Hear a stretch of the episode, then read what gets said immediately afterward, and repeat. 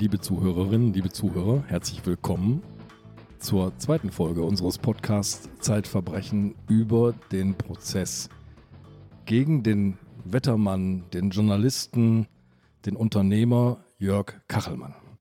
Sabine, in der ersten Folge haben wir uns eigentlich über alle Ereignisse vor dem Prozess unterhalten. Ja. Wir haben einen Homo Ludens kennengelernt, einen Mann, der viel unterwegs ist, der viele Freundinnen hat, die er pflegt und zwischen denen er hin und her fliegt. Wir haben eine Frau kennengelernt, Claudia D., die ihn bezichtigt, sie in der Nacht vom 8. Februar 2010 auf den 9. Februar 2010 vergewaltigt zu haben. Mhm. Mit Messer? Mit einem Messer an ihrem Hals hat er sie bedroht und hat sie vergewaltigt. Sagt sie. Wir haben auch gelernt, dass Claudia D. sich im Laufe der Prozessvorbereitung, der Vernehmungen, der Untersuchungen mehr und mehr in Widersprüche verstrickt.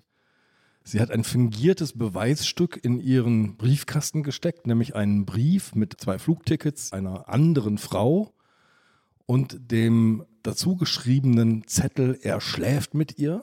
Es stellt sich heraus, all das hat sie fingiert. Und sie kann erstaunlich wenig und erstaunlich unpräzise, das jedenfalls sagt eine Aussageexpertin, über den genauen Verlauf dieser Tat aussagen. Während all das so allmählich zum Vorschein kommt, sitzt Jörg Kachelmann noch immer in Untersuchungshaft. Ja, er sitzt immer noch in Untersuchungshaft und dann endlich nimmt sich sein Verteidiger, Herr Birkenstock, ein Herz und geht in Haftbeschwerde. Das heißt, er beschwert sich über die Tatsache, dass sein Mandant noch in Haft ist. Es ist also keine normale Haftprüfung, sondern eine Haftbeschwerde. Die muss zuerst beim Landgericht Mannheim eingereicht werden. Das Landgericht Mannheim hat aber bereits die Hauptverhandlung anberaumt. Das heißt, wenn eine Hauptverhandlung anberaumt ist, besteht eine hohe Verurteilungswahrscheinlichkeit. Dasselbe Gericht, das die Hauptverhandlung anberaumt, spricht später das Urteil. Also das ist auch ein großes Problem, dass dieselben Richter, die vorher sagen, er wird es schon gewesen sein, hinterher sagen, er war es. Ja? Mhm. Und so ist es hier auch. Die haben ja am 9. Juli, hat das Landgericht Mannheim ja die Zulassung der Anklage durchgewunken.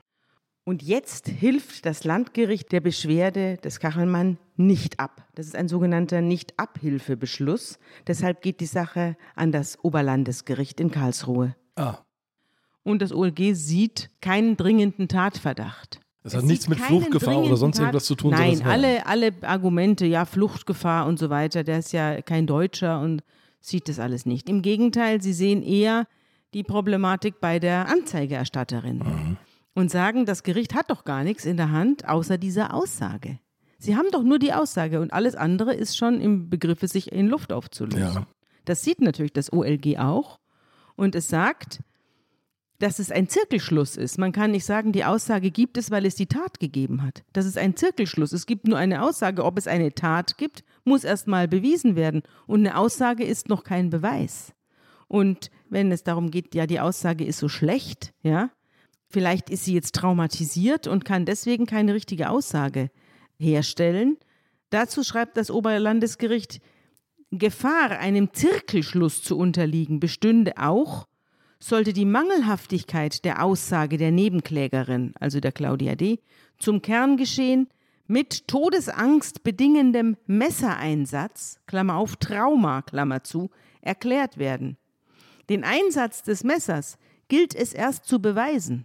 Das hatten wir ja auch bei Amelie. Ja. Amelie geht so schlecht, also muss was gewesen sein. Ja? Und das hat man ja damals in dem Fall Amelie auch gemacht, dass man den Zustand der Opferzeugin als Beweis genommen hat für die Tat. Der Zustand war schlecht, nur das kam woanders her. Also das hat sich ja dann rausgestellt. Es gab keine Tat. Der schlechte Zustand des Opfers hatte ganz andere Gründe. Und hier, sagt dann das OLG, kann es ja auch darauf beruhen, dass sie einfach um ihre Hoffnungen betrogen worden ist. Auch das Geständnis eines mehrjährigen systematischen Betrugs gegenüber einer üblicherweise sozial skeptischen, gehemmten und eher verschlossenen Frau, wie es die Nebenklägerin ist, die aber dem Angeklagten blind vertraut habe, kann die Dimension eines seelischen Traumas haben. Also es kann auch sein, dass sie das Trauma deshalb hat, weil er sie nicht wollte. Und hier sagt dann das Oberlandesgericht noch, Konfrontiert mit dem Eingeständnis des Angeklagten, dass sie nämlich nicht die Einzige ist, kam dies für sie eine Lebenslüge, gepaart mit einer fundamentalen Erschütterung ihres eigenen Selbstwertgefühls, Klammer auf, ich bin gestorben, das hat sie zur Frau Professor Gröll, der Aussagepsychologin, gesagt, gleich die Wut auf den Angeklagten Hass, Rachegedanken und Vergeltungswünsche mit der Möglichkeit bewirkt haben könnten, Gleiches mit Gleichem zu vergelten. Das hält das OLG Karlsruhe für möglich und deswegen sagt es, der Mann muss aus der Haft raus. Und so kommt's auch, er wird am selben Tag noch aus der Haft entlassen. Das Oberlandesgericht sagt ja ein paar sehr spannende Dinge. Also einerseits spielt es ständig auf diesen Zirkelschluss an. Ne? Die Aussage über die Tat sagt nicht, dass es die Tat gegeben hat. Die Traumatisierung sagt auch nicht, dass es die Tat gegeben hat. Weil es eine zweite Traumaquelle sozusagen gibt. Und es gibt auch eine Vergeltungsquelle sozusagen. Ja. Und hier kommt sehr, sehr deutlich ein Motiv zum Vorschein, das Claudia D. hat, das hier auch wirklich benannt wird, nämlich Rache. Ja, haben könnte. Das weiß man ja zu diesem Zeitpunkt noch nicht, aber das liegt nahe. Ja? Also es ist ja jetzt nicht aus der Luft gegriffen. Das kann man eigentlich sehr gut verstehen, dass wenn man selber so einen Niederschlag erlitten hat, dass man dann dem anderen jetzt nicht das Allerbeste wünscht, sondern auch wünscht, dass er auch Schmerzen hat und auch leiden muss. Das ist eigentlich als naheliegend. Ja, auch völlig nachvollziehbar. Und ich muss ganz ehrlich sagen, man hätte Claudia D. an dieser Stelle noch vor sich selbst schützen können. Die große Schweinerei ist nicht in Claudia D. zu finden. Ich finde, dass Claudia D. eigentlich relativ nachvollziehbar, natürlich nicht in Ordnung, ja, und hochproblematisch, aber nachvollziehbar reagiert. Ich kann das jedenfalls gut verstehen. Was ich nicht verstehen kann, ist, dass man dann als Strafjustiz mit einem Aufklärungsauftrag, dass man dann blindlings in diese Aussage hineinläuft, nichts überprüft, sich vom Verteidiger zum Jagen tragen lässt, was die Überprüfung und Nachprüfung der Aussagen angeht und am Schluss noch versucht, den Angeklagten dann mit Dreck zu übergießen. Da kommen wir dann dazu. Mhm. Aber insgesamt tut eigentlich die Polizei und die Staatsanwaltschaft Mannheim das, was man sich eigentlich von einer Behörde wünschen kann, also auf den ersten Blick. Ja? Sie behandeln die Opferzeugin wie ein rohes Ei. Ja.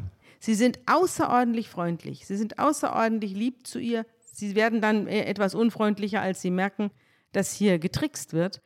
Aber alles geht, wie es gut ist für sie. Und ohne groß zu überprüfen, nehmen sie dann den angeblichen Vergewaltiger fest. Also wir haben ja hier auch andere Fälle gehabt, in denen den Frauen nicht geglaubt worden ist, wo Frauen, die fast umgebracht worden sind, als stell dich nicht so an und hier bildet sich aber einer was ein, hingestellt worden sind. Das haben wir alles hier in den verschiedensten Formen schon durchdekliniert. Hier ist es anders, aber man sieht, ein bisschen Kritik und ein bisschen Distanz zum angeblichen Opfer sollte man schon haben als Ermittlungsbehörde. Wir haben ja in der ersten Folge über den Zweifel gesprochen, der Ermittlungen immer begleiten sollte. Ja. Und der hier ist doch sehr, sehr ausgeschaltet, der Zweifel, muss man sagen. Mhm. Schon eine der ersten Vernehmerinnen bei der Polizei sagt, die Zeugin macht einen glaubwürdigen Eindruck und kann nicht mal sagen, warum sie das sagt. Damit lässt sich die Justiz zum Racheinstrument machen. Ja, genau. Und zwar eine einfältige Justiz. Das ist der 29. Juli 2010, an dem das Oberlandesgericht Karlsruhe nach 132 Tagen den Haftbefehl gegen Jörg Kachelmann aufhebt und Kachelmann am selben Tag auf freien Fuß kommt. Genau. Am 6. September 2010 wird dann die Hauptverhandlung eröffnet. Was man zu Beginn noch nicht weiß, sie wird 44 Verhandlungstage umfassen. 30 Zeugen werden gehört, darunter 10 Ex-Geliebte. Der erste Verhandlungstag wird aber gleich nach 10 Minuten vertagt. Ja, das weiß ich gar nicht mehr. Ich war an jedem Tag da und das Gericht hat mehr und mehr damit angefangen, die Öffentlichkeit auszuschließen.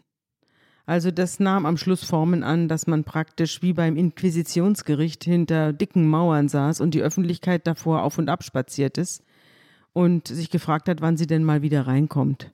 Ich habe mich dann auch gefragt, ob es hier wirklich um den Schutz der Zeuginnen geht, weil am Schluss sollten ja dann auch die Sachverständigen hinter geschlossenen Türen aussagen.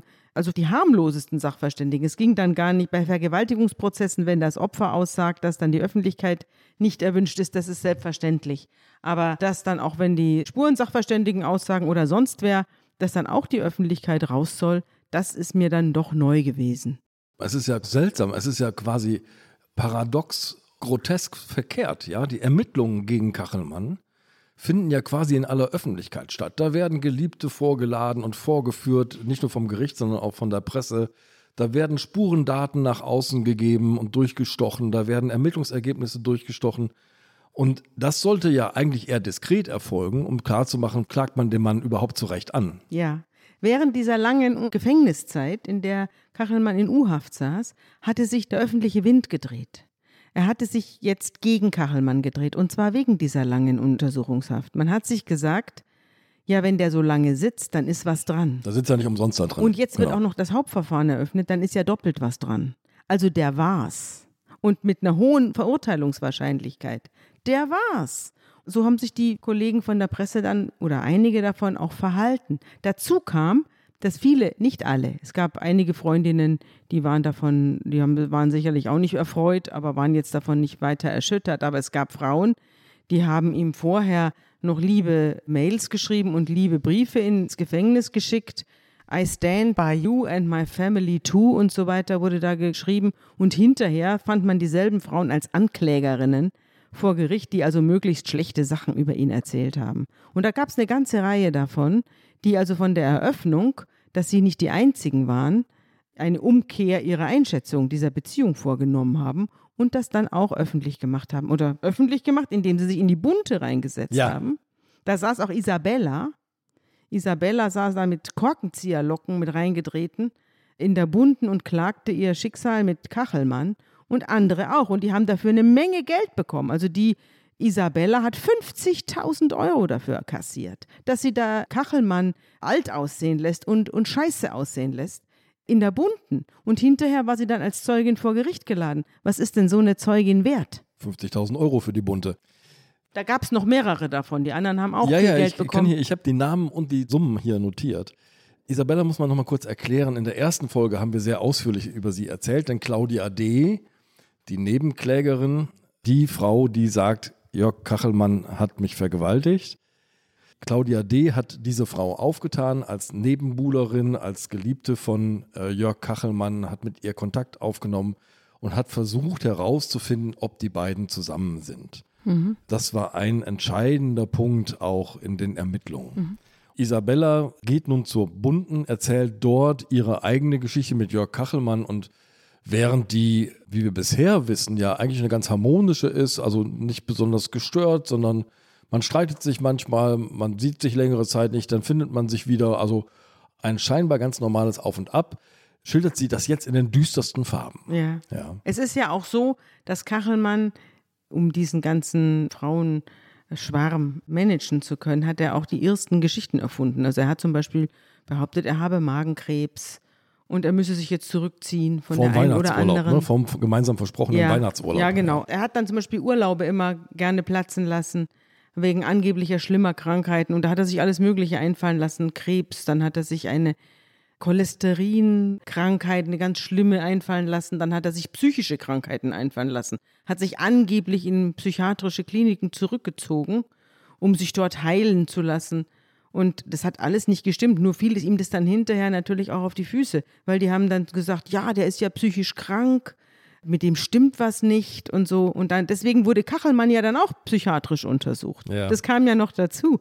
Das hat das Gericht dann bewogen, diese ganzen Behauptungen, die er da aufgestellt hat.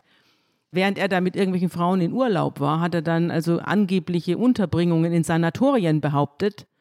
Das ist ihm dann hinterher auf die Füße gefallen. Na, man kann sich aber eben auch vorstellen, dass nicht nur Claudia D. auf Rache sind, sondern im Laufe dieses Verfahrens erfahren ja auch alle anderen Frauen, dass sie nicht die einzigen waren. Und dann kam es zu einer eigenartigen Vermischung von strafbarer Handlung und moralischem Verhalten. Und auf einmal wurde das kein Strafprozess mehr oder kein klassischer, sondern es wurde ein Moralprozess. Mhm. Ja? Auf einmal ging es darum, darf so ein Mann überhaupt weiter unbehelligt unter uns leben, so ungefähr. Oder muss er nicht jetzt irgendwie bestraft werden, weil er mit Frauen schlecht umgegangen ist? Also die Frage, dass man mit Frauen nicht schlecht umgehen soll, ja, das ist, finde ich, richtig, dass man das nicht machen darf. Ja. Aber die andere Seite ist natürlich, dass auch das alles erwachsene Frauen waren, die einen natürlich auch für sich selbst verantwortlich sind. Zwischen dem, was Kachelmann gesagt hat und zwischen dem, was er getan hat, klaffte so eine tiefe Schlucht, Das hätte man draufkommen können. Und die Selbstwirksamkeit und das Achten auf sich selber und das eigene Standing und das eigene Selbstbewusstsein, das gehört auch zum Erwachsenensein dazu. Damit will ich Kachelmann nicht entschuldigen. Aber ich finde, es gab ja auch viele Frauen, die es gemerkt haben. Also es war ja nicht so, dass das alle waren. Es gab ja ganz viele, die gesagt haben, leck mich am Arsch. Ja, und zwar relativ rasch. Oder es gab auch viele, die ausgesagt haben und gesagt haben, naja, er hat mich betrogen, ich will mit ihm nichts mehr zu tun haben. Aber also, mir hat er nie was getan. Ja? Die Staatsanwaltschaft hat ja dann auch angefangen, seine ganzen Kontakte durchzuflöhen, um mangels einer richtig guten Opferzeugin noch ein paar andere zu finden, die auf ihn auch noch irgendwas, einen Rochus haben oder die irgendwie noch was beitragen können oder Gewalterfahrungen schildern können. Die haben quasi sein Adressbuch rauf und runter telefoniert und haben keine gefunden. Ja? Und im Urteil steht jedenfalls, es keine gefunden werden konnte, die irgendwas Wesentliches beitragen konnte zur Gewalttätigkeit des Jörg Kachelmann. Also da sind sie auf dem Schlauch gestanden, aber die Frauen sind natürlich dann zur Presse gegangen und haben sich da präsentiert und haben dann da auch ziemlich viel Geld gekriegt. Ja, es waren vor allem Bild und Bunte, die neben dem Gericht munter recherchiert haben nach dem Liebesleben von Jörg Kachelmann. Ja, und Bild und Bunte haben später dann auch erhebliche Auseinandersetzungen gehabt mit Kachelmann, was vor Gericht stattgefunden hat. Und beide haben eine Menge Geld an ihn bezahlen müssen. Jedenfalls die Verlage Springer und Burda. Und da hat Kachelmann nichts anbrennen lassen. Miriam, die junge Frau, die ihn am Flughafen abgeholt hat. Ja, das war am Tag der Verhaftung. Ne? Da kam er aus Kanada zurück von den Olympischen Spielen und sie holt ihn am Frankfurter Flughafen ab. Und sie wurde Zeugin der Verhaftung. Sie hat ja auch als Zeugin ausgesagt. Und sie hat zu denen gehört, die gesagt haben, dass sie eine sehr schöne Beziehung mit ihm hatte und auch erschreckt ist darüber, dass sie nicht die Einzige ist, dass sie auch gedacht hat, sie sei die Lebensgefährtin und dass sie jetzt sehr enttäuscht ist von ihm, aber dass sie ihn deswegen nicht belasten kann und will. Und diese Frau hat er, als sie ihre Aussage gemacht hat, angerufen. Nach der Aussage. Und hat sich bei ihr entschuldigt und hat sie getroffen. Das war die Einzige. Die einzige Zeugin war diese Miriam. Ich habe ja am Anfang der ersten Folge gesagt, Jörg Kachelmann ist in gewisser Weise sicher schuldig, wenn auch nicht im juristischen Sinne. Er hat sich gegenüber all diesen Frauen, die er belogen, betrogen, hintergangen hat, natürlich schuldig gemacht. Hat er sich denn entschuldigt bei anderen außer bei Miriam? Nein, ich glaube nicht. Er hat sich gedacht, die haben mich jetzt hier belastet vor Gericht, was soll ich mich bei denen entschuldigen? Ja. Und er hat auch gesagt, so hat er es mir jedenfalls dann, als ich ihn dann kennenlernte, nach dem Prozess, habe ich ihn ja dann kennengelernt, ich habe ihn auch interviewt, da hat er mir gesagt, dass vieles auch nicht gestimmt hat, was die vorgetragen haben. Dass sie Beziehungen behauptet haben zu Zeitpunkten, wo es längst aus war. Er hat aber auch gesagt, dass er sich nicht getraut hat, mit den Frauen Schluss zu machen. Dass er da aus Feigheit auch das immer weiter hat hinschleppen lassen. Und ich will mal ein kleines Teilchen aus dem Interview vorlesen. Mhm. Vielleicht muss ich vorher noch sagen, dass er sich dann, als er sich bei Miriam gemeldet hat, sich bei ihr entschuldigt hat und die beiden sind dann ein Paar geworden, ein richtiges Paar. Und er hat sie dann auch noch kurz darauf, noch während der Hauptverhandlung, geheiratet. Daraufhin wurde auch wieder Miriam öffentlich beschimpft und es wurde behauptet, er habe jetzt, also die jüngste und schwächste hätte er sich das ausgesucht. Das kleinste, schwächste Opfer. Ja, aber das war nun wirklich falsch. Das ist richtig eine Kämpferin, das merkt man ihr auch an. Ich habe nach der Hauptverhandlung mit Kachelmann ein Interview geführt und habe ihm Folgendes gefragt. Das war direkt nach der Hauptverhandlung, ne? Wenige Tage, ja. Ich habe ihn gefragt, Sie werden mit Ihrer Frau Miriam ja bald wieder scheitern. Das ist überall zu lesen. Dann sagt Kachelmann, was geht Sie das an? Oder um Morrissey zu zitieren, Time will prove everything. Die Zeit wird es zeigen. Meine Frau steht jetzt unter dem Generalverdacht, nicht nur jung, sondern auch blöd zu sein. Die Leute blicken Miriam an und sagen sich, die Arme.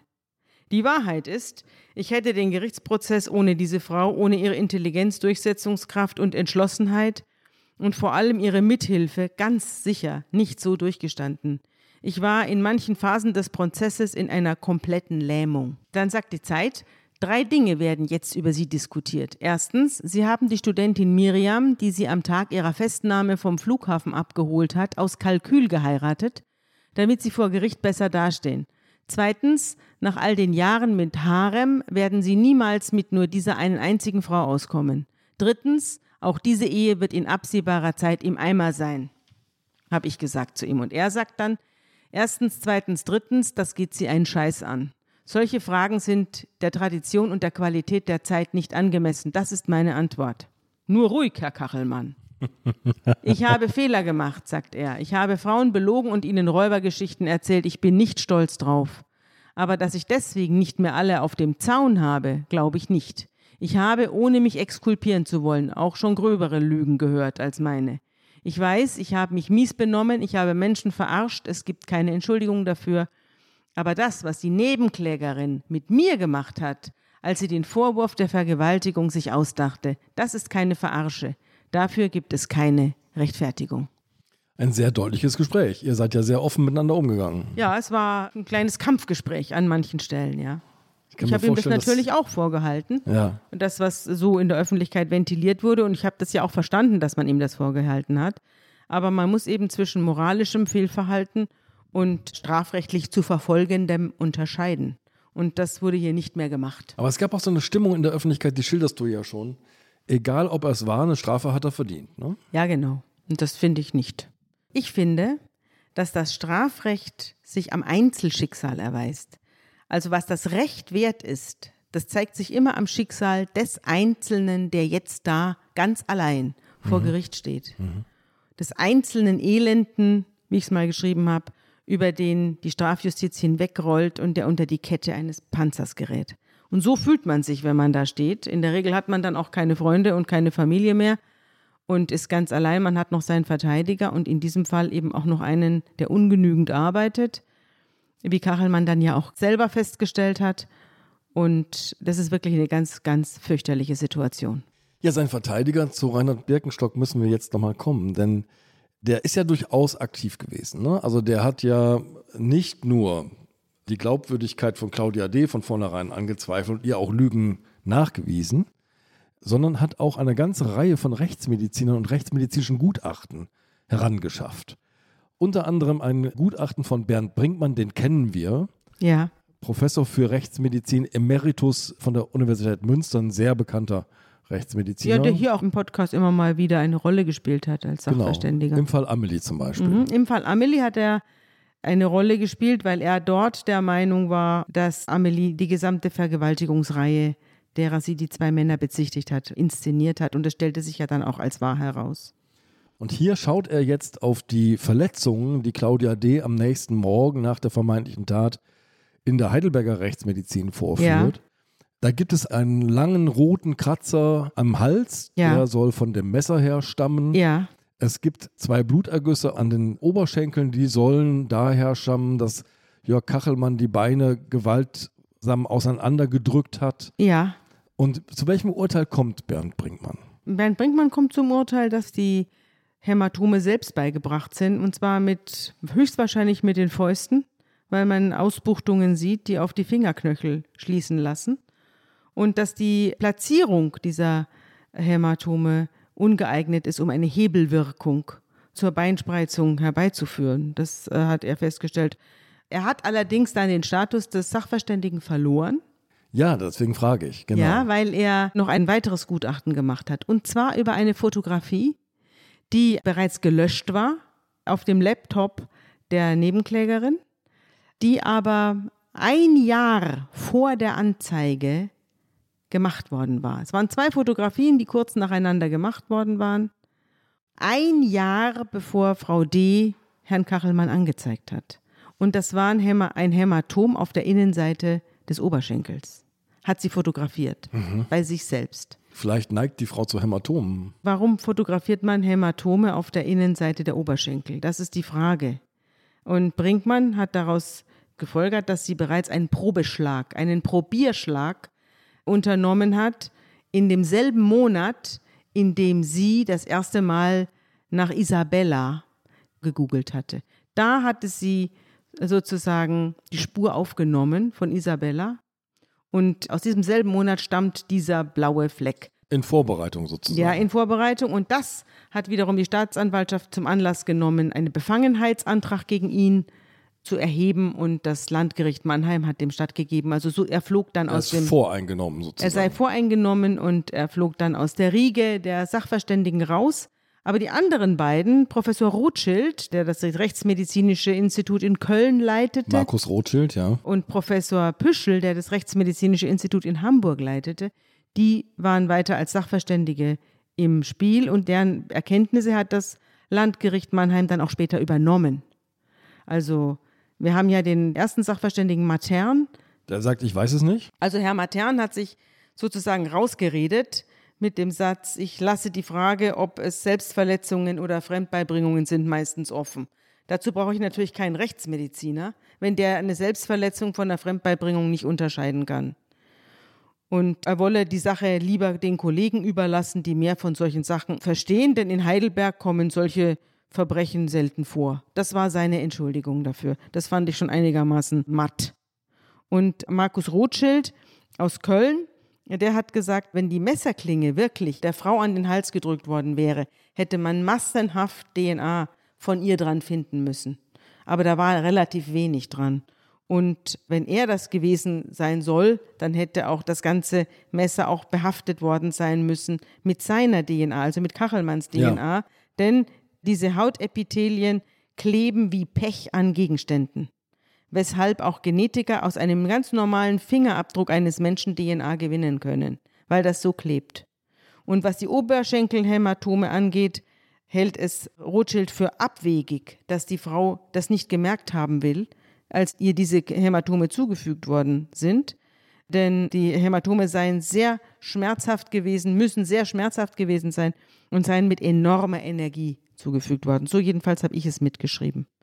Und Klaus Püschel, der auch sich mit Selbstverletzungen immer wieder beschäftigt hat, der hat gesagt, dass diese Ritzer auf der Haut, die sind wie ein rechtsmedizinisches Lehrbuchwissen, Selbstbeibringungen, weil die mit ruhiger Hand gemalt worden seien. Wie gemalt, hat er gesagt, während bei einem dynamischen Geschehen, wie eine Vergewaltigung es eben ist, solche Kratzer ganz anders aussehen. Die sind nicht mit ruhiger Hand von oben nach unten gemalt. Die Rechtsmedizin hat durchaus Erfahrung mit solchen selbst beigebrachten Verletzungen. Ja, natürlich, das ist ihr Job. Ja?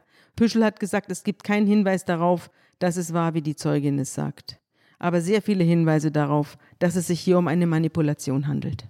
Das hat er gesagt. Ich habe hier sozusagen den Prozesskalender vor mir liegen und ich möchte noch einmal, damit klar wird, das findet jetzt nicht alles an einem Tag statt. Da kommt nicht ein Reigen von Leuten, die da vor der Tür stehen und jeder darf ein paar Sätze sagen, sondern es ist so, dass am 30. Dezember 2010 Bernd Brinkmann vor dem Gericht aussagt, am 1. Februar 2011 Rainer Matern, der da immer noch nicht weiß, was die Herkunft der Verletzungen ist, am 9. Februar 2011 Klaus Püschel und Markus Rothschild, die sehr eindeutig nochmal sagen, das ist eine Selbstverletzung.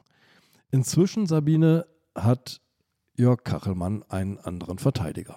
Ja, er hat sich von seinem Verteidiger Birkenstock getrennt und hat Johann Schwenn mandatiert. Den du Birkenstock mal zugerufen hattest, als der dich kontaktiert hat. Genau, ja. Ich habe ihm damals geraten, er soll Schwenn an seine Seite holen und das hat er nicht getan, weil er das Mandat alleine haben wollte. Aber dann hat er eben das Mandat ganz verloren und Kachelmann wollte ihn nicht mehr. Er hat ihm Anfang November 2010 einen Brief geschrieben und hat geschrieben, dass er sehr unzufrieden ist mit der Art und Weise, wie er hier verteidigt wird. Aufgrund der letzten Nachrichten aus der Strafkammer, nach der diese augenscheinlich relativ unbeeindruckt von der grotesken Aussagequalität der Nebenklägerin festhält, dass sie noch in keiner Richtung festgelegt sei und für alles offen, bin ich zur Überzeugung gekommen, dass jede Form von Appeasement gegenüber dieser Kammer sinnlos ist. Was 1938 mit Neville Chamberlain falsch war, kann heute nicht richtig sein.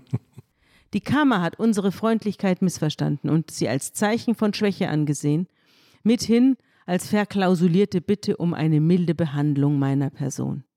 Die Kammer findet, dass ich ein Arschloch bin und wird von dieser Meinung nicht mehr abrücken. Da ich mich aber defensiv verhalte und mich nicht wehre, glaubt die Kammer an ein dunkles, unentdecktes Geheimnis und sieht noch Ermittlungsbedarf. Wir müssen unser Verhalten ändern und uns wehren und aggressiv sein, mit allen Mitteln. Sie wissen, dass ich unschuldig bin Und wir müssen nicht mit Freundlichkeit bei dieser Kammer um Gnade winseln. Welches Datum trägt dieser Brief? Anfang November 2010. Das genaue Datum weiß ich nicht mehr. Am 24. November 2010 um 23.18 Uhr bekommt Jörg Kachelmann eine E-Mail. Der Absender ist Ralf Witte, ein 46-jähriger Karosseriebauer. Genau, Ralf Witte, dessen Schicksal auch kürzlich bei uns im Kriminalmagazin geschildert worden ist. Ralf Witte wurde auch beschuldigt, von der Tochter eines Bekannten fürchterliche Vergewaltigungen an ihr vorgenommen zu haben und wurde dann einige Jahre später, nachdem Schwenn eine Wiederaufnahme erwirkt hatte, von dem Landgericht Lüneburg freigesprochen. Er war vom Landgericht Hannover verurteilt worden zu 12 Jahren und wurde nach 5 Jahren, glaube ich, von Herrn Schwenn rausgeholt. Das Landgericht Lüneburg hat sich bei ihm entschuldigt und hat gesagt, diese Sache hätte niemals angeklagt werden dürfen und hat ihn wegen erwiesener Unschuld freigesprochen. In jener Nacht hat Herr Witte einen Beitrag, glaube ich, gesehen über Kachelmann und hat sich gedacht, das geht nicht gut. Ja, dem geht es genauso und das hat er ihm auch geschrieben. Er hat ihm geschrieben, Herr Kachelmann, ich habe den Eindruck, das geht bei Ihnen in die Hose, so wie bei mir, und ich rate Ihnen, wechseln Sie den Verteidiger und nehmen Sie Johann Schwenn. Und Johann Schwenn wurde dann der Verteidiger von Herrn Kachelmann. Und dann hat die ganze Hauptverhandlung eine andere Dynamik bekommen. Dann wurde es richtig ungemütlich fürs Gericht. Und auch für die Staatsanwaltschaft, die am Schluss mit 4 Mann vertreten war in der Hauptverhandlung, um es mit diesem Verteidiger noch aufzunehmen. Reinhard Birkenstock ist ein ganz anderer Typ als Johann Schwenn. Wie tritt Johann Schwenn denn jetzt auf? Was macht er anders? Johann Schwenn versucht vor allem, die Öffentlichkeit herzustellen. Also er möchte nicht, dass hinter verschlossenem Türchen da in aller Stille seinem Mandanten ein Grab geschaufelt wird, sondern er möchte, dass die Öffentlichkeit, deren Aufgabe es ja ist, Unheil vom Angeklagten fernzuhalten, unter anderem, dass die das mitkriegt, was hier läuft.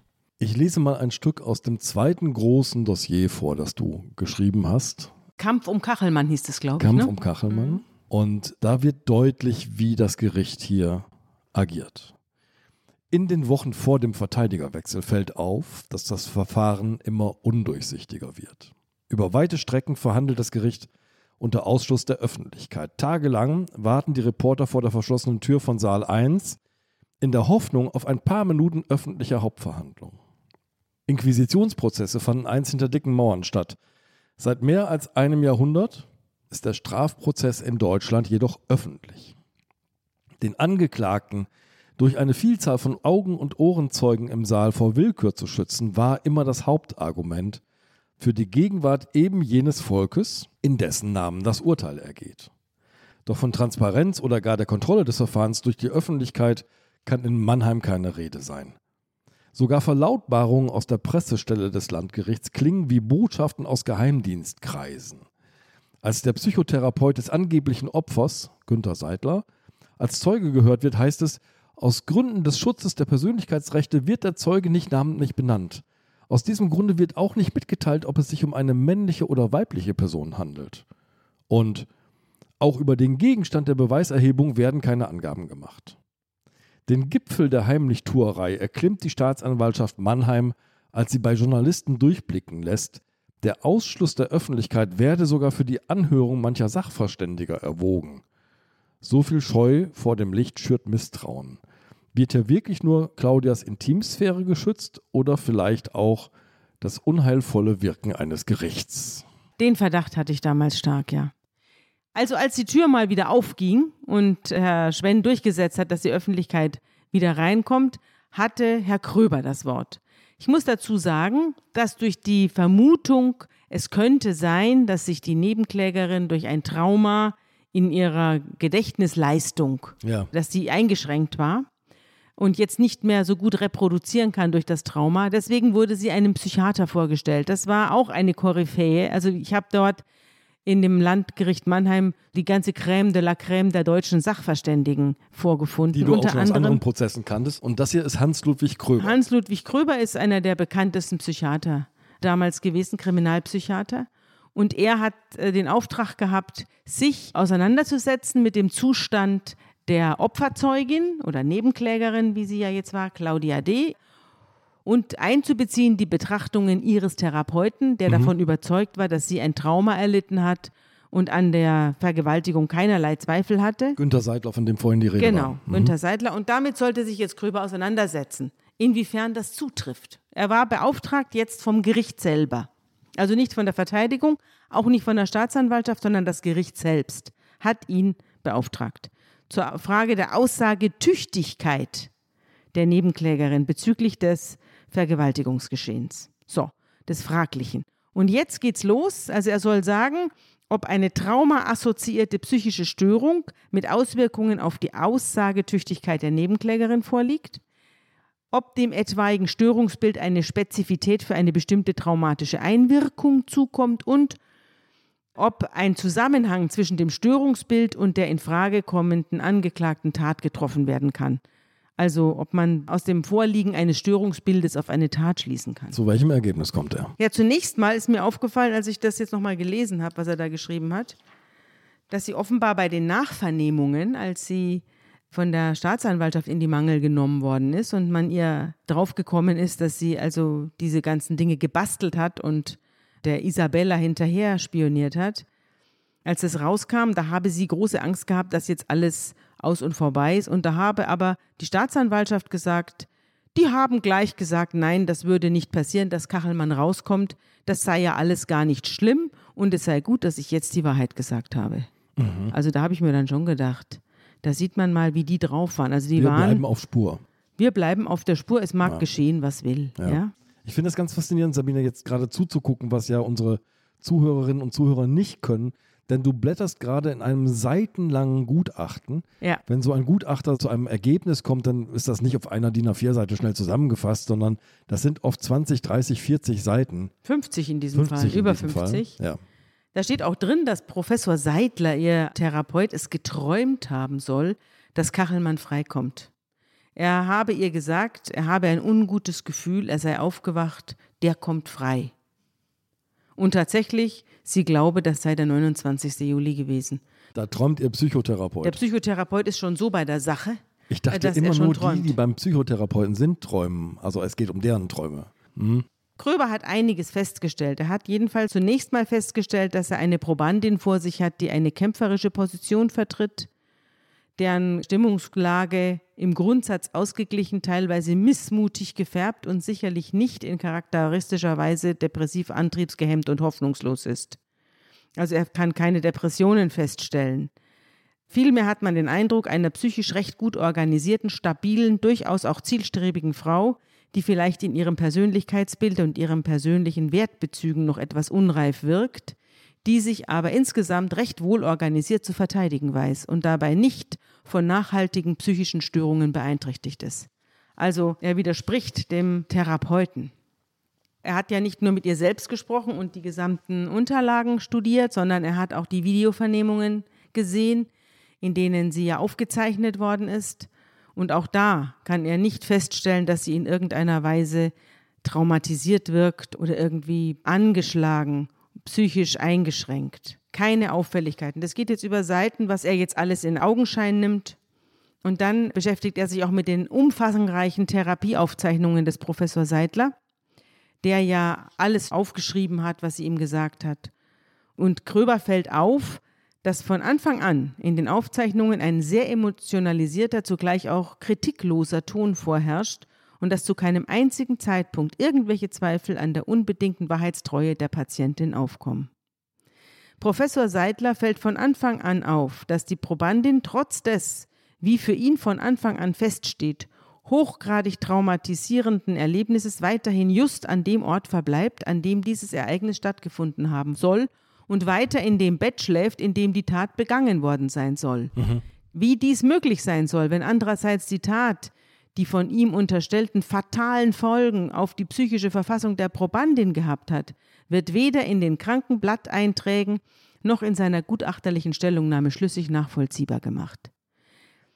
Die Argumentation des Herrn Seidler folgt dem Prinzip, alles was normal ist, was also nicht pathologisch ist, hat sich die Probandin trotz des Traumas erhalten können. Alles, was sie belastet, ist Traumafolge. Insofern gibt es kein Phänomen, das in irgendeiner Weise das Trauma widerlegen könnte, weil also alles, was vorliegt, entweder Traumafolge ist oder Widerstand gegen das Trauma. Das ist diese Zirkelschlüssigkeit, die man bei diesen Traumatologen häufiger antritt. Das war jetzt nicht das erste Mal, dass mir das begegnet ist. Also es läuft immer darauf hinaus, dass die Aussage stimmt, egal was der Aussagepsychologe sagt. Und sagt Kröber denn auch was darüber, wie sie sich und warum sie sich erinnert, nicht erinnert, gut erinnert, wieder erinnert? Ja, natürlich sagt er was. Kröber schreibt: Häufig findet Professor Seidler sogenannte Intrusionen, also zwanghafte Erinnerungen. Die ihm wichtigste Intrusion ist die Angabe von Frau D. bei der Konfrontation in der angeblichen Tatnacht sei Herr Kachelmann plötzlich anders geworden. Jetzt kommt ein Zitat aus der Vernehmung der Frau D. Sein Blick habe sich verändert, erst ungläubig überrascht, dann böse und eiskalt. Sie habe noch nie so einen Blick gesehen und es schaudere sie, wenn sie daran dächte. Zitat Ende. Mhm.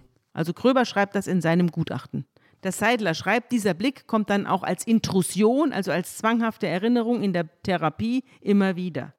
Gemeint ist damit, dass Frau D. immer wieder in ihrem Bericht innehält, während der Therapie, nichts mehr sagt, etwas abwesend wirkt und dann berichtet, sie habe diesen Blick vor sich gesehen. Das sei eine Intrusion und das sei ein typisches Merkmal für eine posttraumatische Störung. So etwas könne man auch nicht erfinden. Kröber fügt hinzu: Das ist füglich zu bezweifeln, zumal es alle halbwegs begabten Schauspieler als Standardkunstmittel verwenden, im Verlaufe einer Schilderung plötzlich innezuhalten, ins Leere zu starren und sich dann eine ganz bestimmte Szene und Wahrnehmung zu vergegenwärtigen. Das ist natürlich wirklich der Hammer, ne? Da kommt der eine Psychotherapeut und sagt: Mensch, die Frau gleitet immer wieder ab und dann kommt immer wieder diese Szene, also muss die Szene wahr sein. Und da kommt der andere und sagt: Ist doch reine Schauspielerei, kann doch jeder. Ja.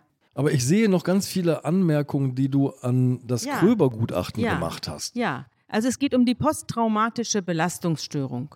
Darüber schreibt Kröber: Professor Dr. Seidler legt viel Wert darauf, dass Frau D.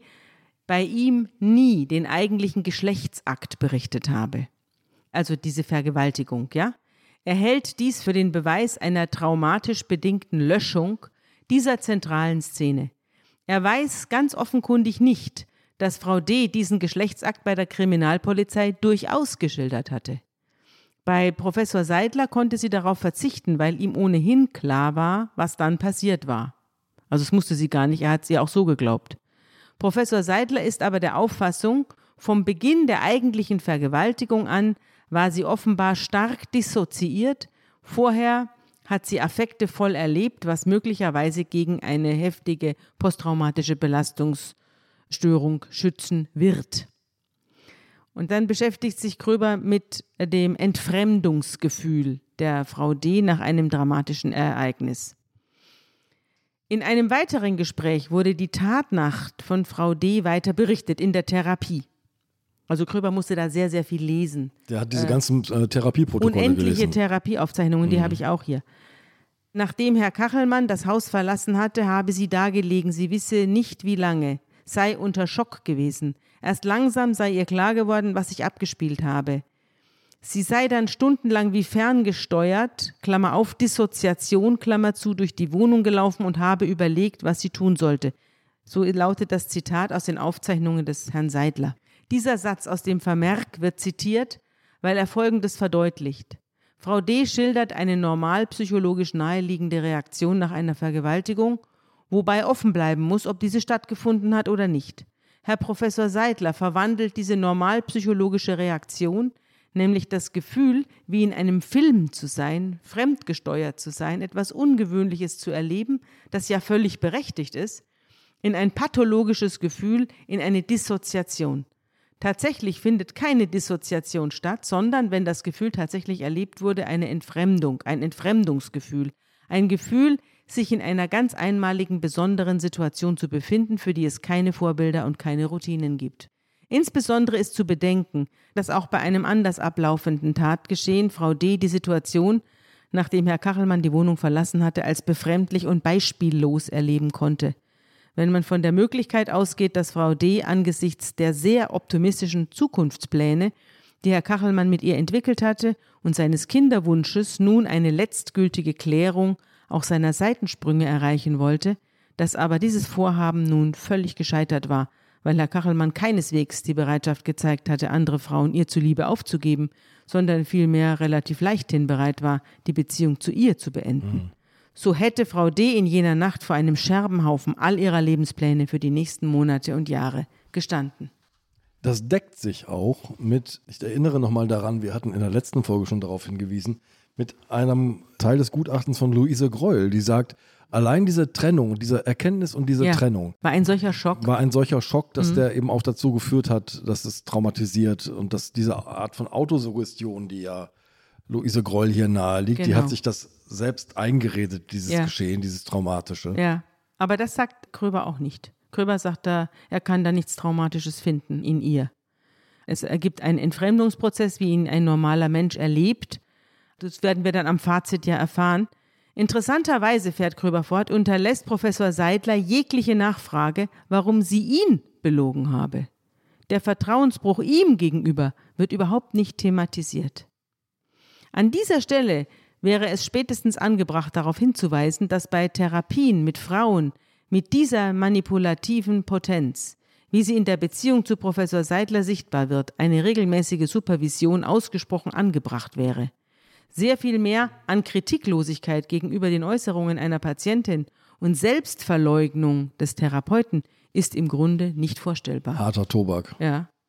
Die Verlaufsaufzeichnungen von Professor Seidler verdeutlichen den Verlauf einer Therapie, die gegen das, was ansonsten seit Jahrzehnten unter Psychotherapeuten für wesentliche Standards von Psychotherapie gehalten wird, an verschiedenen Punkten eklatant verstößt. Es fehlt jede kritische Reflexion der Arzt-Patienten-Beziehung, der Wahrnehmungen und Gefühle des Psychotherapeuten. Es fehlt ein basales Maß an Distanz und Besonnenheit sowie Kritikbereitschaft. Es fehlt die Bereitschaft zu einer flankierenden Realitätsprüfung und zudem findet sich eine ganz fatale Vermischung zwischen der therapeutischen Aufgabe und der eigenen Vorbereitung auf ein Intervenieren in einem Strafprozess mit einer gutachterlichen Aussage. Insofern ist der dokumentierte Therapieverlauf unter ärztlich-psychotherapeutischen Aspekten ein Dokument, das zwar sehr aussagekräftig ist, aber auch erschreckend, schreibt Kröber. Das ist eine Vernichtung. Hier schreibt ein Psychiater über einen Psychotherapeuten. Ja. Gehen Gutachter immer so miteinander um? Ja, also Kröber geht schon mit den Leuten so um. Ich habe öfter solche Sachen von ihm gelesen, aber ich habe nicht erlebt, dass er nicht recht gehabt hätte. Wobei Günter Seidler ja kein Gutachter war, sondern hier nur als Zeuge auftrat. Es gibt keine stichhaltige wissenschaftliche Literatur dahingehend, dass bestimmte posttraumatische Störungsmuster ganz charakteristisch, ja spezifisch wären für bestimmte Arten von Traumatisierungen. Auch hier gilt der in der Psychiatrie sehr verbreitete Grundsatz von der kausalen Unspezifität vegetativer und psychischer Symptome. Man hat zwischenzeitlich insbesondere im Hinblick auf die Frage des sexuellen Missbrauchs von Kindern relativ schmerzhaft lernen müssen, dass es keine typischen Symptome bei Kindern gibt, die einen sexuellen Missbrauch, gar gewaltsamen sexuellen Missbrauch, beweisen können, sondern dass bei Kindern anzutreffende Symptome, die auf schwere psychische Probleme verweisen, gänzlich untypisch sind. Dahingehend, ob die Kinder vernachlässigt werden, ob sie körperlich misshandelt werden, ob sie sexuell missbraucht werden oder ob sie möglicherweise an hirnorganischen Erkrankungen leiden. Es ist in der Literatur nie ernsthaft behauptet worden, dass die Folgeerscheinungen spezifisch wären für das jeweils erlebte Trauma und dass man aus posttraumatischen Symptomen ablesen könnte, welches Trauma geschehen wäre und ob überhaupt mit Sicherheit ein Trauma vorgelegen hat. Alle posttraumatischen Symptome finden sich auch bei anderen Störungen und Erkrankungsbildern in der Psychiatrie. Natürlich könnten Psychotraumatologen der Kriminalpolizei und den Gerichten sehr viel Arbeit abnehmen, wenn sie beweiskräftig aus den Beschwerden von Opfern den Tatverlauf rekonstruieren könnten. Bislang ist aber niemand auf die Idee gekommen, dass dies möglich wäre, und zwar völlig zu Recht. Ja, hier spielt Kröber auf diese ganzen Zirkelschlüsse an, ja, genau, die hier vor Gericht immer vorgetragen werden. Genau. Die Frau ist traumatisiert, darum erinnert sie sich nicht. Sie erinnert sich nicht, weil sie traumatisiert ist. Ja, genau. Wir hatten ja hier auch die beiden kleinen Kinder, die vergessen hatten, dass sie bei der Ermordung ihrer Mutter dabei waren und die dann 20 Jahre später sich wieder daran erinnern. aber glasklar. Die Erinnerung war 20 Jahre verschüttet, das haben wir doch hier auch berichtet in diesem Podcast. Und nach 20 Jahren war sie wieder da, aber bis ins Detail. Die kleinen Mädchen, jedenfalls dieses, das auch eine Augenzeugin war, konnte sogar Details berichten, die später nicht mal mehr die Kriminalpolizei aufgefunden hat. Und das war bewiesen, also der Mann hat das ja dann auch gestanden und alles war ja dann hinterher bewiesen. Jetzt haben wir die Nebenklägerin Claudia D. sehr deutlich durchleuchtet, was das angeht. Also Kröbers Fazit ist, dass die Aussagetüchtigkeit nicht eingeschränkt ist. Dass also die schlechte Aussage nicht darauf zurückzuführen ist, dass es hier eine Wahrnehmungseinschränkung gegeben haben kann. Aber es gibt auch noch ein psychiatrisches Urteil über Jörg Kachelmann. Ja, stimmt. Das gibt es auch noch. Und das stammt von Hartmut Pleines. Ja, ich habe ja erzählt, dass auch an der psychischen Gesundheit von Jörg Kachelmann jedenfalls durch die Frauen Zweifel geschürt wurde. Weil er sie auch immer wieder als Notflüge vorgetragen hat. Genau. Ja. Und deswegen hat das Gericht einen Psychiater aufgerufen, Herrn Kachelmann zu untersuchen. Aber Herr Kachelmann hat das nicht zugelassen. Der wollte nicht von einem Psychiater untersucht werden. Aber dagegen kann sich ein Angeklagter letztlich nicht wehren. Mhm. Er kann zwar das persönliche Gespräch verweigern, nicht aber die Tatsache, dass dieser Psychiater die gesamten Unterlagen bekommt, ja, und alle Aussagen über den Menschen erfährt und auch in der Hauptverhandlung sitzt und ihn beobachtet. Deswegen war Herr Pleines dann auch einer der Letzten, die ausgesagt haben. Denn er hat bis zum Schluss Herrn Kachelmann beobachtet, wie der reagiert und so weiter. Da kann man auch einiges aus dem Nonverbalen schließen. Und Herr Pleines hat dann über Herrn Kachelmann eben dieses wunderbare Wort Homo Ludens erfunden, der Spieler, ja? Der alles als großes Spiel begreift und hat keine psychische Erkrankung oder anderweitige seelisch-geistige Mängelverfassung festgestellt.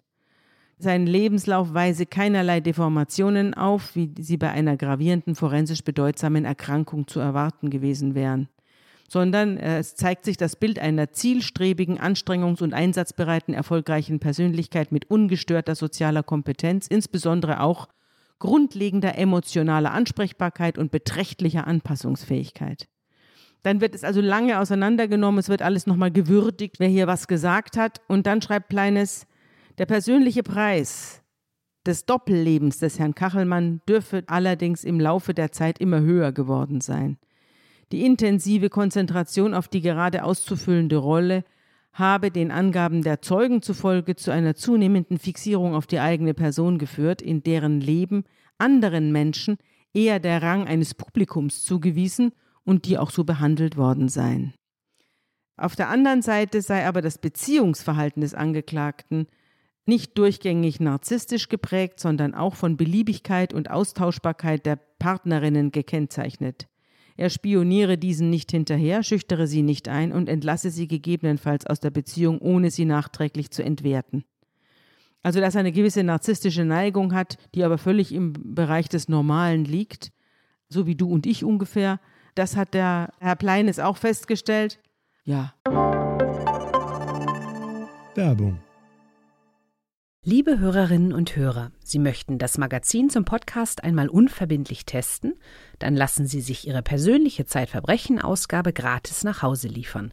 Jetzt bestellen unter www.zeit.de/verbrechen-testen.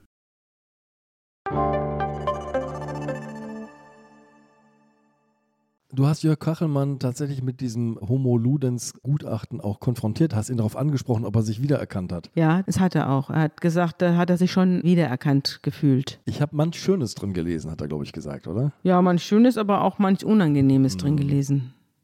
Also es gab beide Seiten. Wir nähern uns dem Ende des Prozesses. Ja.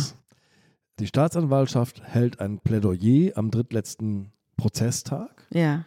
Was will die Staatsanwaltschaft? Ich weiß es gar nicht mehr, was sie gefordert hat. 4 Jahre und 3 Monate. Ja, das ist natürlich für eine Vergewaltigung mit Messer am Hals und Todesdrohung ist das natürlich nichts. Da frage ich mich, wie kommt sie auf dieses Strafmaß?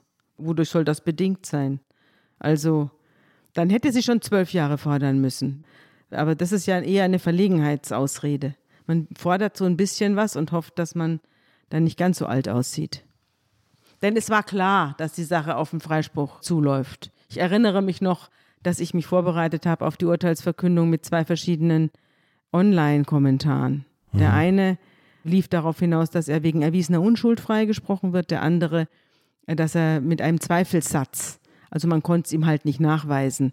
Freigesprochen wird, das Gericht hat sich dann für den zweiten Weg entschieden und hat ihn dann mit dem Zweifelssatz in dubio pro reo entlassen, ohne wirklich zu begründen in seinem schriftlichen Urteil, worin dieser Zweifel nun eigentlich begründet sein soll. Denn eigentlich gab es keinen Zweifel daran, dass er die Tat nicht begangen hat. Außer der Aussage. Es gab nur die Aussage dieser Frau D., aber die auch sich ja in anderen Zusammenhängen schon sehr zweifelhaft benommen hatte. Aber sonst hatte das Gericht nicht, was schwarz unter dem Fingernagel ist, in der Hand gegen Herrn Kachelmann.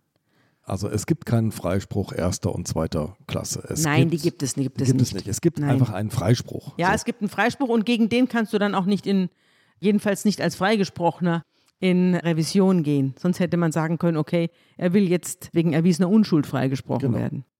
Das ist aber nicht möglich. Diese Urteilsbegründung des Gerichtes, wir konnten es ihm einfach nicht nachweisen. Ich fasse das jetzt mal so ein bisschen spitz zusammen. Ja, so ungefähr stimmt es ja auch. Die hat Folgen, nämlich auch für die Berichterstattung über dieses Urteil. Ja, dass alle, die Herrn Kachelmann alles Böse gewünscht haben, sich jetzt darüber geäußert haben, dass er ja nur mit Mühe und Not davongekommen sei und dass er ja in Wirklichkeit ein Täter sei, der eben jetzt wieder mal durch die Lappen der Justiz gegangen sei und so. Aber das ist natürlich alles Unfug. Die Bunte bleibt auch auf Kurs. Die titelt Freispruch. Aber was wird aus ihr? Ja, das ist ja nicht auf Kurs, aber die Frage ist ehrlich gestanden auch berechtigt. Denn ich finde, dass das Gericht auch ihr keinen Gefallen getan hat. Es hat beide Menschen schwer in Mitleidenschaft gezogen. Und es wäre auch für Frau D. besser gewesen. Die Hauptverhandlung wäre nicht eröffnet worden. Mhm. Da wäre ihr viel erspart geblieben. Mhm. Was übrig bleibt, das sieht man, wenn man sich zum Beispiel, ich habe mir gerade noch eine Fernsehdokumentation, eine nachträgliche über diesen Prozess und seine Folgen angesehen. Ah, ja. Und da werden Passanten auf der Straße gefragt. Das ist Jahre nach dem Prozess. Ja. Was ist denn mit Kachelmann? Wann war die denn, diese Dokumentation? Das weiß ich nicht genau. Es ist aber mehrere Jahre nach dem Prozess. Ich glaube 8 Jahre nach dem Prozess ungefähr. Dann muss es 2019 gewesen sein. Ja, das kann sein. Mhm. Da werden Passanten auf der Straße nach Kachelmann gefragt. Das kommt was ganz Typisches. Wobei ich übrigens auch Kolleginnen und Kollegen erwischt habe, mit denen ich geredet habe über unsere Podcast-Aufnahmen. Nämlich, da war ja was. Ach so, das mit der Vergewaltigung. Ja, ich weiß. Ach ja, an den Freispruch kann ich mich erinnern. Aber ist da nicht was übrig geblieben? Mhm. So. Mhm. Also das ist so das Ergebnis, was in den Köpfen der Menschen, vieler Menschen, sagen wir mal, hängen geblieben ist. Ja.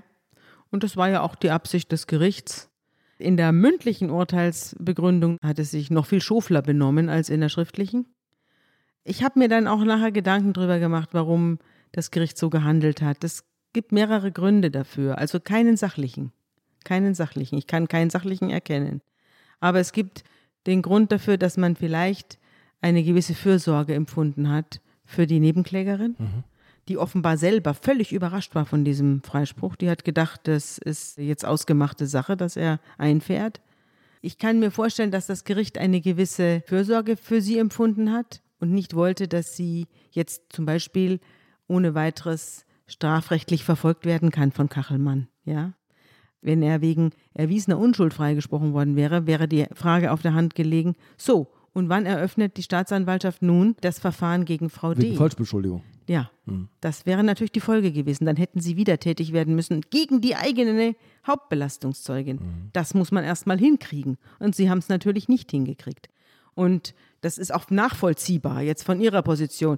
Die größere Fürsorge noch als für die Nebenklägerin hat das Gericht für sich selbst gesehen. Sie haben nämlich 1 Jahr lang die Öffentlichkeit in Atem gehalten, 1 Jahr lang einen Mann durch die Nudelmaschine gedreht, gegen den sie schon am Anfang keine Beweise hatten. Und am Ende nicht einen Hauch eines Beweises mehr.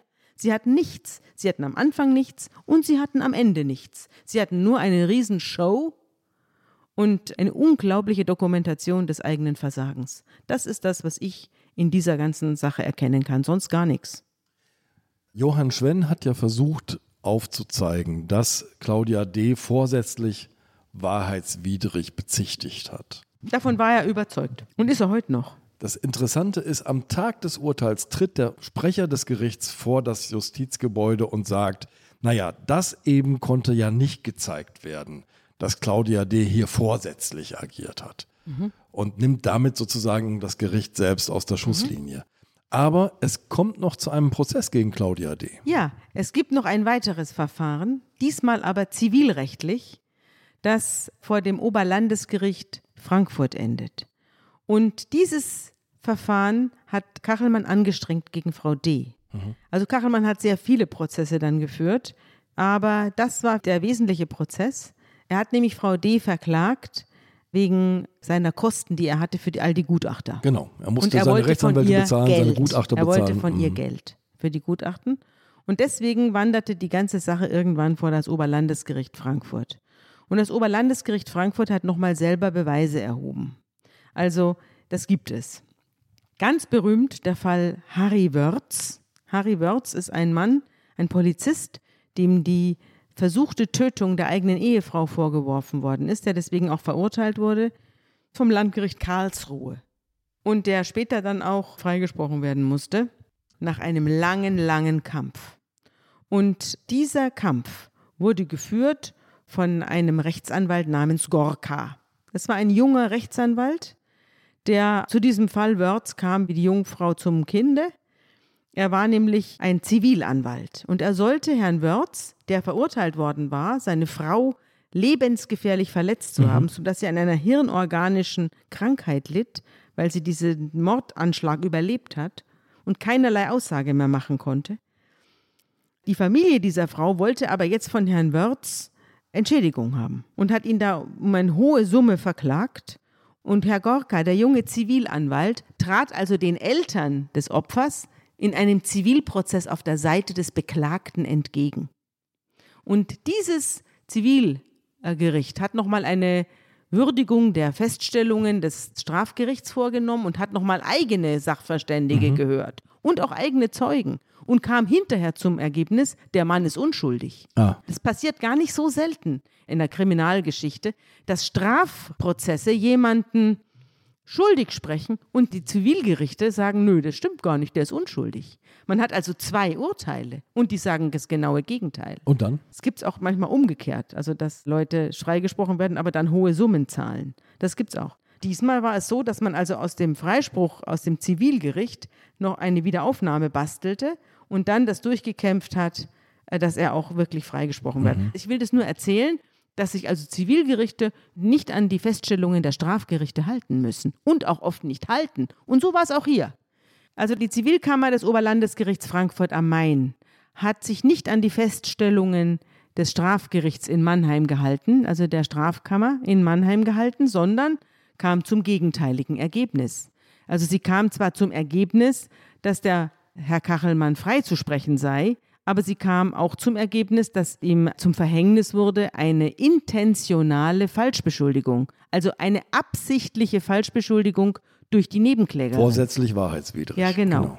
Und dazu schreibt das OLG, insbesondere sei ein Verweis auf Beweiswürdigung im Strafurteil fehlerhaft, weil diese nicht bindend für das Zivilverfahren sei und zudem das Strafverfahren einen anderen Gegenstand, nämlich die Prüfung der Schuld des Klägers und nicht die der Beklagten gehabt habe. Jetzt aber hier geht es um die Schuld der Beklagten, sagt die Zivilkammer. Die zulässige Klage des Herrn Kachelmann ist begründet, schreiben sie. Der Kläger hat gegen die Beklagte einen Anspruch auf Zahlung von 7.096,51 €, weil die Beklagte wissentlich eine unwahre Strafanzeige erstattete und so, wie von ihr beabsichtigt, die Anordnung der Untersuchungshaft, die von sowieso bis sowieso dauerte, verursacht hat. Die Beklagte hat sich auch der Freiheitsberaubung im Sinne des Paragraphen sowieso schuldig gemacht. Zu diesem Ergebnis kommen die Richter in Frankfurt am Main. Freiheitsberaubung, weil Kachelmann festgehalten 132 worden. Tage im Untersuchungshaft sitzen musste. Nach dem Ergebnis der durch den Senat durchgeführten Beweisaufnahme ist der Senat nach Würdigung aller zu berücksichtigten Umstände mit der notwendigen Gewissheit davon überzeugt, dass die Beklagte den Kläger vorsätzlich wahrheitswidrig der Vergewaltigung bezichtigt hat.